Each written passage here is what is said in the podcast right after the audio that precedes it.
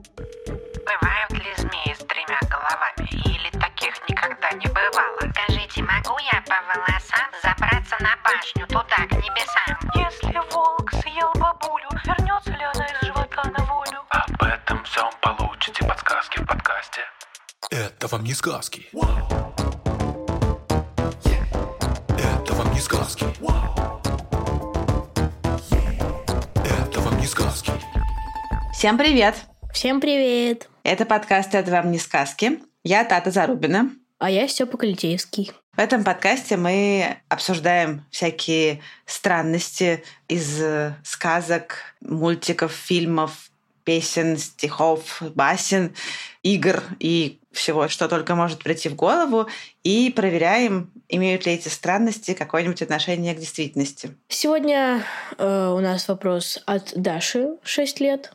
Может ли дождевой червячок быть таким супер ловким, как супер червячок из книжки Джули Дональдсон? Между прочим, эта книга не только Джули Дональдсон, а еще и Акселя Шефлера, который был э, иллюстратором этой книжки. В этой книжке говорится барабанную дробь, пожалуйста, про супер червячка, который все знает, все может и всем и каждому поможет. Он, значит, живет в лесу, помогает всяким лягушкам, пчелам, комарикам, всем, кому только можно. Почему он называется суперловким, Степ? Например, чтобы вызволить бедного жучочка из колодца, в который он упал, он превращается в канат. А чтобы спасти лягушку от задавливания велосипедом, он превращается в этакое лассо. В общем, крутой червяк. Покруче меня. Ладно, Степ, ты тоже ничего. Ой, спасибо. Вообще-то авторов этой книжки мы хорошо знаем. Мы даже их книжку уже разбирали в одном из наших выпусков про улитку и кита. Помнишь? Помню, помню. Вообще-то у них много прекрасных книжек, э, например, Груффало. О, Груффало. Легенда. О боже, это Груффало, оно меня понюфало. Да-да-да. И книжки эти переводит э, прекрасная переводчица Марина Бородицкая на русский язык. Вот, так что всем рекомендую. Даже если вам кажется, что вы уже немножко переросли их, они все равно прекрасны. Так, хорошо. Ну что ж, начать я предлагаю с такого вопроса. Вот в книге червячок превращается в горку, в канат, а вот в реальной жизни он может вообще так круто менять форму своего тела? Вообще, я хотела сначала рассказать, что дождевые черви — это не один какой-то конкретный вид, а их довольно много. Мы уже как-то в каком-то выпуске говорили про гигантских червей из Австралии, а, но сегодня поговорим как раз э, о нашем самом обычном дождевом черве, которого мы видим чаще всего. И он, кстати, самый крупный из э, дождевых червей, которые живут рядом с нами. И обычно а, его длина, если его вытянуть, вообще-то, мне кажется, длину дождевого червя довольно трудно измерить, но если его растянуть, то в среднем он будет сантиметров 20-25. И э, в каком-то смысле э, дождевые черви действительно могут менять э, форму тела, они могут менять длину и толщину, они могут утолщаться на одном конце или в серединке. Так. Да. А при помощи чего это они становятся более толстенькими и более узкими? У них очень крутые мышцы. Они вообще мягкие, и у них нету скелета, да, никаких костей или внешнего скелета у них нету. И все их тело держится на мышцах. У них есть два типа мышц. У них есть длинные продольные мышцы, которые тянутся вдоль всего длинного тела червя. А есть кольцевые мышцы, которые как бы опоясывают э, его по кругу. Вот если ты посмотришь на картинку червячка из книжки про суперловкого червячка, то ты увидишь, что его тело состоит из колец. Там они немножко прорисованы, видишь? Да, вижу. Вот обычно у настоящих червей таких колец довольно много, больше сотни, может быть, легко. И называются они сегментами. Вот в каждом из этих сегментов есть своя кольцевая мышца и кусочек продольный. А еще там есть какой-то основной набор внутренних органов. То есть э, у червяков скелета нет, а вот мышцы и остальные органы есть. Да, конечно. И у них есть и пусть не очень крупный, но головной мозг, и пищеварительная система, и рот. А вот чего у червячка, в отличие от картинки, точно нету, так это глаз. Да, ты совершенно правильно заметил, глаз у них э, нету. Они, в общем-то, не очень им нужны, потому что они подземные жители, как многие подземные жители избавляются в первую очередь от глаз. Но у них есть одно супер свойство, супер ловкое свойство. Они умеют э, различать свет и тень всем своим телом, потому что у них э, на поверхности всего тела разбросаны светочувствительные клетки. Представляешь? Слушай, ну да, глаза-то им, получается, и не нужны. У них все тело, не побоюсь сказать, один большой глаз. Практически. Ну вот. А еще в каждом сегменте у них есть э, щетинки, такие, э, ну, можно сказать, э, жесткие волоски. И вот с помощью мышц и щетинок черви удивительно ловко умеют передвигаться и ползать в земле и прорывать ходы, несмотря на то, что у них нет ни рук, ни ног, ни каких-то еще других приспособлений. Когда червь ползет э, в земле и пробирается там сквозь частички почвы, он закрепляется в ней щетинками, а потом начинает по очереди сокращать свои кольцевые и продольные мышцы в разных сегментах. И он э, сначала вытягивает и утончает свой передний конец тела, и он просовывается сквозь э, комочки а потом передний конец утолщается, раздвигается почва, он заякоривается щетинками в почве и подтягивает к себе задний конец. А потом все повторяется заново. То есть все-таки он реально супер гибкий. Да, супер гибкий и действительно может не только изгибаться как угодно, благодаря тому, что у него нет скелета, но и, и управлять э, отдельными частями своего тела. Класс. Червь очень мягкий, и иногда думаешь о том, как он не раздавливается, когда ползет внутри земли и под э, огромной тяжестью земли, которая над ним, как ему удается не раздавиться. Хотя у него действительно нет никаких твердых частей и скелета, которые могли бы его защитить. Но у червей вместо настоящего скелета есть жидкостной скелет. Каждый сегмент э, червя заполнен жидкостью, которая и как бы он немножко, э, эта жидкость немножко распирает эти сегменты, как воздушный шарик или мячик. Извини, что перебил. Кажется, это называется гидроскелет. Да, гидроскелет гид- или гидростатический скелет. Офигеть, Степ. Очень круто. Спасибо. Откуда ты это знаешь? Я биологией занимаюсь. Ах, точно. Хотя я не уверен, что это оттуда. Я уж не помню. Ну да, это именно он, и он помогает червю, в общем, не схлопываться под тяжестью которая на него давит, и, в принципе, сохранять э, каждому отдельному сегменту свою форму. Но у червей есть еще одно невероятно ловкое свойство. Они умеют отращивать заново разные потерянные части тела. Типа как ящерицы? Ну, я бы даже сказала, покруче ящериц. О, впечатляет. Но без этого на самом деле им было бы трудно, потому что у червей очень много врагов, самых разных. От э, рыбаков, которые выкапывают их, чтобы сделать из них наживу, до голодных птиц, которые любят э, ими полакомиться, или кротов, которые вообще самые главные любители червей. Ммм, ями, ями. И от всех э, этих э, зловредных существ у червей нет никакой защиты. Опять же, ни панциря, ни зубов, ничего. И кроме того, а, они мягкие и очень медленные. То есть даже убежать не вариант. И если на червя нападает хищник, он, конечно, попытается э, поначалу с этим что-то сделать. Он будет извиваться и будет даже пытаться издавать какой-нибудь неприятный запах, чтобы отпугнуть этого хищника. Но, честно говоря, скорее всего, э, все это не сработает. Но даже если червю не удалось спастись от хищника, есть некоторый шанс, что этот хищник не съест червя целиком, а, например, откусит ему хвост.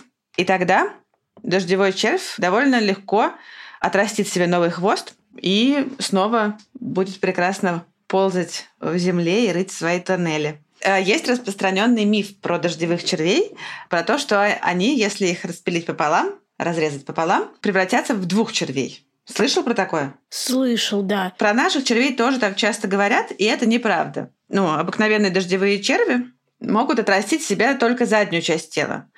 Потому что самый главный э, жизненный орган у него находится в голове. В первую очередь это мозг. А мозг управляет вообще всеми процессами в организме. И если остался только хвост, то голову он вырастить не сможет. Честно говоря, я не думала, что у червяка есть а, вообще мозг. Но теперь я перестала так думать. Теперь я понимаю, что мозг есть и даже очень нужен. Конечно, нужен. Кому не нужен мозг? О, о, о. Цитаты. Цитаты от Таты. Э, Слушай, Тат, вот в книге суперчервячка похищает злобная ведьма и заставляет искать клад под землей. А вот что э, обычные червяки ищут под землей? Вообще у них там проходит вся жизнь. А, И в земле они выкапывают э, свои длиннющие ходы и норы. Черви обычно живут э, не очень глубоко в земле, ну, где-то до трех метров в глубину они уходят. И мы уже обсудили, ну, как они обычно роют эти ходы, пробираясь, да, через частички почвы своим тонким носом, можно так сказать. Но так можно сделать не всегда, а если земля плотная, то у них есть другой способ, тоже довольно ловкий. Они пропускают эту землю через себя. Чтобы проделать себе ход, они сначала съедают э, землю, которая перед ними. Дальше они, она проходит у них по кишечной трубке и выходит наружу через анальное отверстие. То есть, кроме того, что червяк, понимаете ли, супер гибкий, он еще и работает как лопата. Ну, в какой-то степени. Неплохо. Кстати, когда червь копает свой ход, он еще выделяет слизь, которая помогает ему пробираться через э, частички почвы. И эта слизь, она может, она не только помогает червю помогает ему скользить, можно сказать, да, проскальзывать между частичками почвы, но она еще и укрепляет стенки тоннелей, а также стенки нор, которые черви роют, э, чтобы в них жить. Норы у червей э, обычно вертикальные. Вход в нору находится сверху. И еще он обычно прикрыт э, листвой. И э, Подожди, подожди, подожди. Это червяки сами листву таскают? червяки таскают листву, это, и это тоже очень э, важное их дело. Да? А- Они могут до этого додуматься? Мы уже обсудили, что у них есть мозг. Но на самом деле это палая листва или такие полусгнившие остатки растений, это их основная пища. Конечно, они любят ее таскать к себе домой. Ладно. Ну вот, но это не только пища, это еще и строительный материал. И с помощью листвы они делают дверку в свою нору, ну или попросту закупоривают ее. А также нора часто бывает э, и выстлана листвой. Еще у червей бывают немножко более глубокие зимние норы. Ну и в такие же норы они используют, когда им нужно э, спастись, наоборот, от жары. Потому что вообще-то черви не любят ни холода, ни жару и засуху. В этих зимних норах э, черви спят всю зиму. Э, Весной, когда становится теплее, и почва прогревается, и пропитывается влагой, это очень важно червям, а, они просыпаются, и это один из самых активных периодов их в жизни. Они и период размножения в том числе приходится на весну. Боже мой, черви активные, когда просыпаются. Хотел бы я так перед школой. Ну, они, видимо, жаворонки в душе. А Они, видимо, в школу не ходят. И это тоже правда. Кроме того, а, под землей черви питаются, потому что они затаскивают в свои ходы растительные остатки, которые находят на поверхности земли, и там их едят, а также находят всякие вкусные полуперегнившие остатки растений в самой почве. Вкуснейшая гниль. Боже мой, прекрасно. Именно так и думают черви. Уверяю тебя. Ну что ж, то есть червяк не ищет клад, но он просто живет под землей и просто таскает листья его мозг способен сгенерировать эту идею, таскать листья, чтобы прикрыть свою норку. О, ладно, моя жизнь никогда не будет прежней.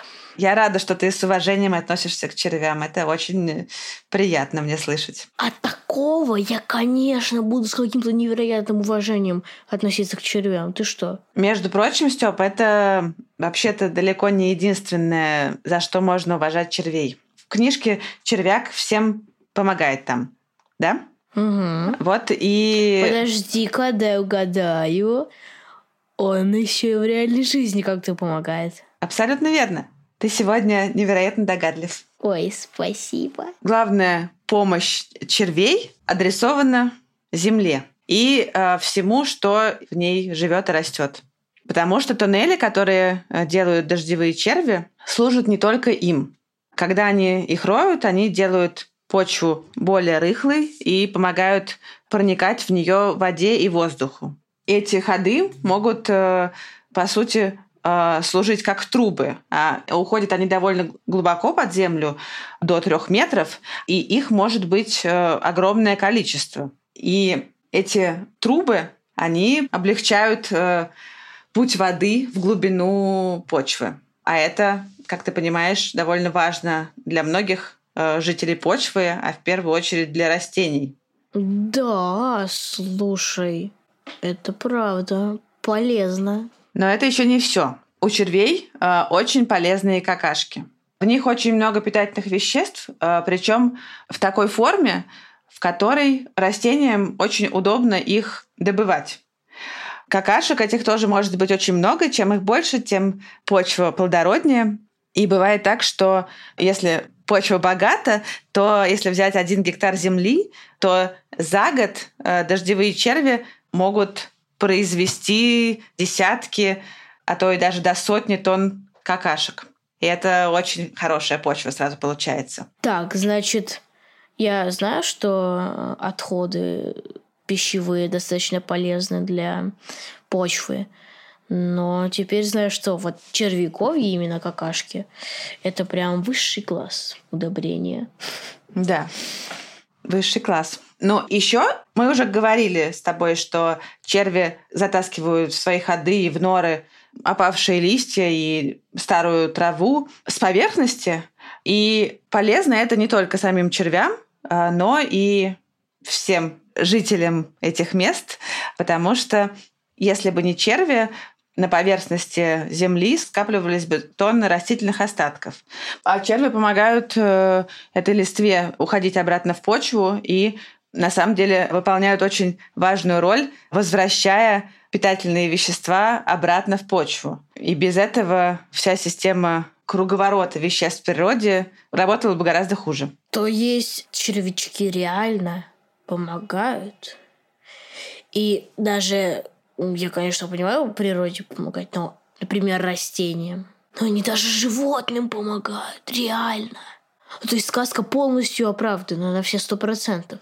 Да, сказка абсолютно в этом смысле правдива. У них, может быть, в деталях э, есть какие-то различия, но действительно маленький дождевой э, червячок очень важная персона. Кстати, Степ, помнишь, мы говорили про слизь, которую черви выделяют, чтобы им легче было двигаться по туннелям?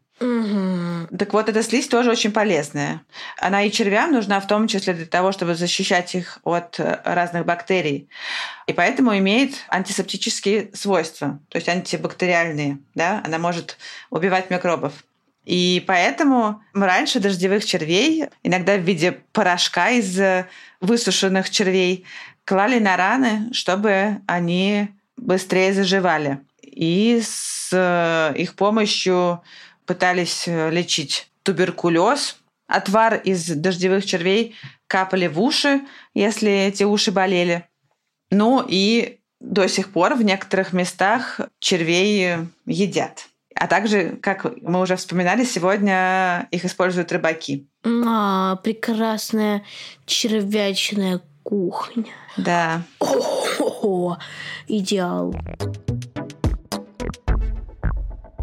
Тат, вот э, дождевые червяки называются дождевыми, Потому что во время дождя они выползают на поверхность. Совершенно верно. А вот я не понимаю, почему. Хотя у меня появилось одно предположение.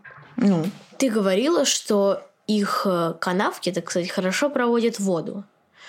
Возможно, они выползают оттуда, чтобы их не затопило. Слушай, это хорошее предположение, и оно долгое время, это была основная теория, почему так происходит. Большинство ученых тоже так считали, и, возможно, кто-то думает так и до сих пор.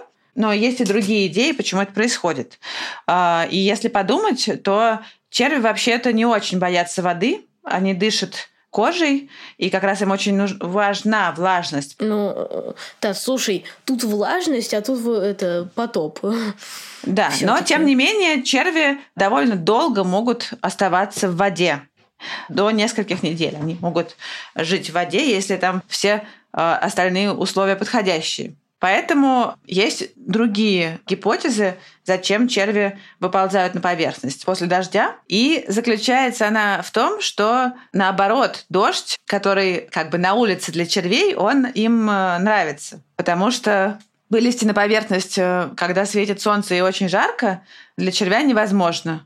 Да, он немедленно пересохнет. А в дождь ему наоборот хорошо. Обычно вообще-то черви вылезают э, на поверхность ночью. Начинается дождь, и червь выходит погулять под дождем со своей любовью. Да? Абсолютно так. По крайней мере, очень многие так считают, да. А, вообще червям зачем нужно вылезать? Во-первых, иногда там можно найти вкусную еду, иногда им нужно переселиться на новое место, а по влажной поверхности они ползают гораздо быстрее, чем внутри э, земли, когда им нужно прорыть э, новый ход. Кстати, вот в, в этой ситуации их скорость может э, быть реально большой. Они могут за час проползти до 20 метров. Ну, вот при размерах червяка это прямо впечатляет. Это То правда за, много, да. За три минуты один метр? Ну да, получается так. Ну, неплохо, неплохо. Вот. Но еще одна вещь, зачем червям выползать на поверхность, ты э, очень верно о ней сказал. Они вылезают на поверхность, чтобы встретить свою пару. Да? Серьезно? Серьезно. Я даже в этом не ошибся. С любовью у червей тоже все ловко, потому что им не нужно искать себе пару противоположного пола. А, у них нет пола. У них есть пол, у них просто у каждого червя сразу два пола. Получается, что каждый червь, он может быть одновременно и мамой, и папой своему потомству, но все равно им нужно найти обязательно вторую особь, чтобы с ней спариться. А потом они расходятся, и каждый уже несет на себе такой поясок, в котором развиваются яйца. Может быть, ты видел у червей э, ближе к переду есть такое небольшое утолщение. А, да, да, да, да, да. Вот, это называется поясок. Там как раз у червей э, появляются яйца, и некоторое время он так с ними ползает, а потом он сбрасывает этот поясок э, в какую-нибудь норку подземную. И еще какое-то время он служит коконом маленьким червячкам, а потом они оттуда выползают, и спустя 3-4 месяца они уже вырастают э, в больших, почти взрослых червяков. Ну, а совсем взрослыми они э, станут примерно через год. Ну что ж, после того, как я узнал, что червяки прикрывают листьями свою норку, и после того, как я угадал, что они романтической ночью гуляют под дождем со своей парой, меня уже не впечатлит ничего. Зовите меня мистер Крутой. Уверена, что у тебя впереди еще много прекрасных впечатлений. Надеюсь. Но сильнее этого у меня ничего не будет. Тогда давай срочно заканчивать. Давай. Спасибо нашему редактору Асе Тереховой, спасибо звукорежиссеру Диме Гудничеву, расшифровщику Кириллу Гликману, фактчекеру Михаилу Трунину и композитору Михаилу Соробьянову. Наш подкаст можно слушать э, везде, где вы слушаете подкасты. Но лучше всего нас слушать в приложении «Гусь-гусь», так как там наши выпуски выходят на две недели раньше. Так что, если вы хотите э, раньше всех слушать наши выпуски, оформляйте подписочку на Гусь-Гусь. Пока-пока! Пока-пока.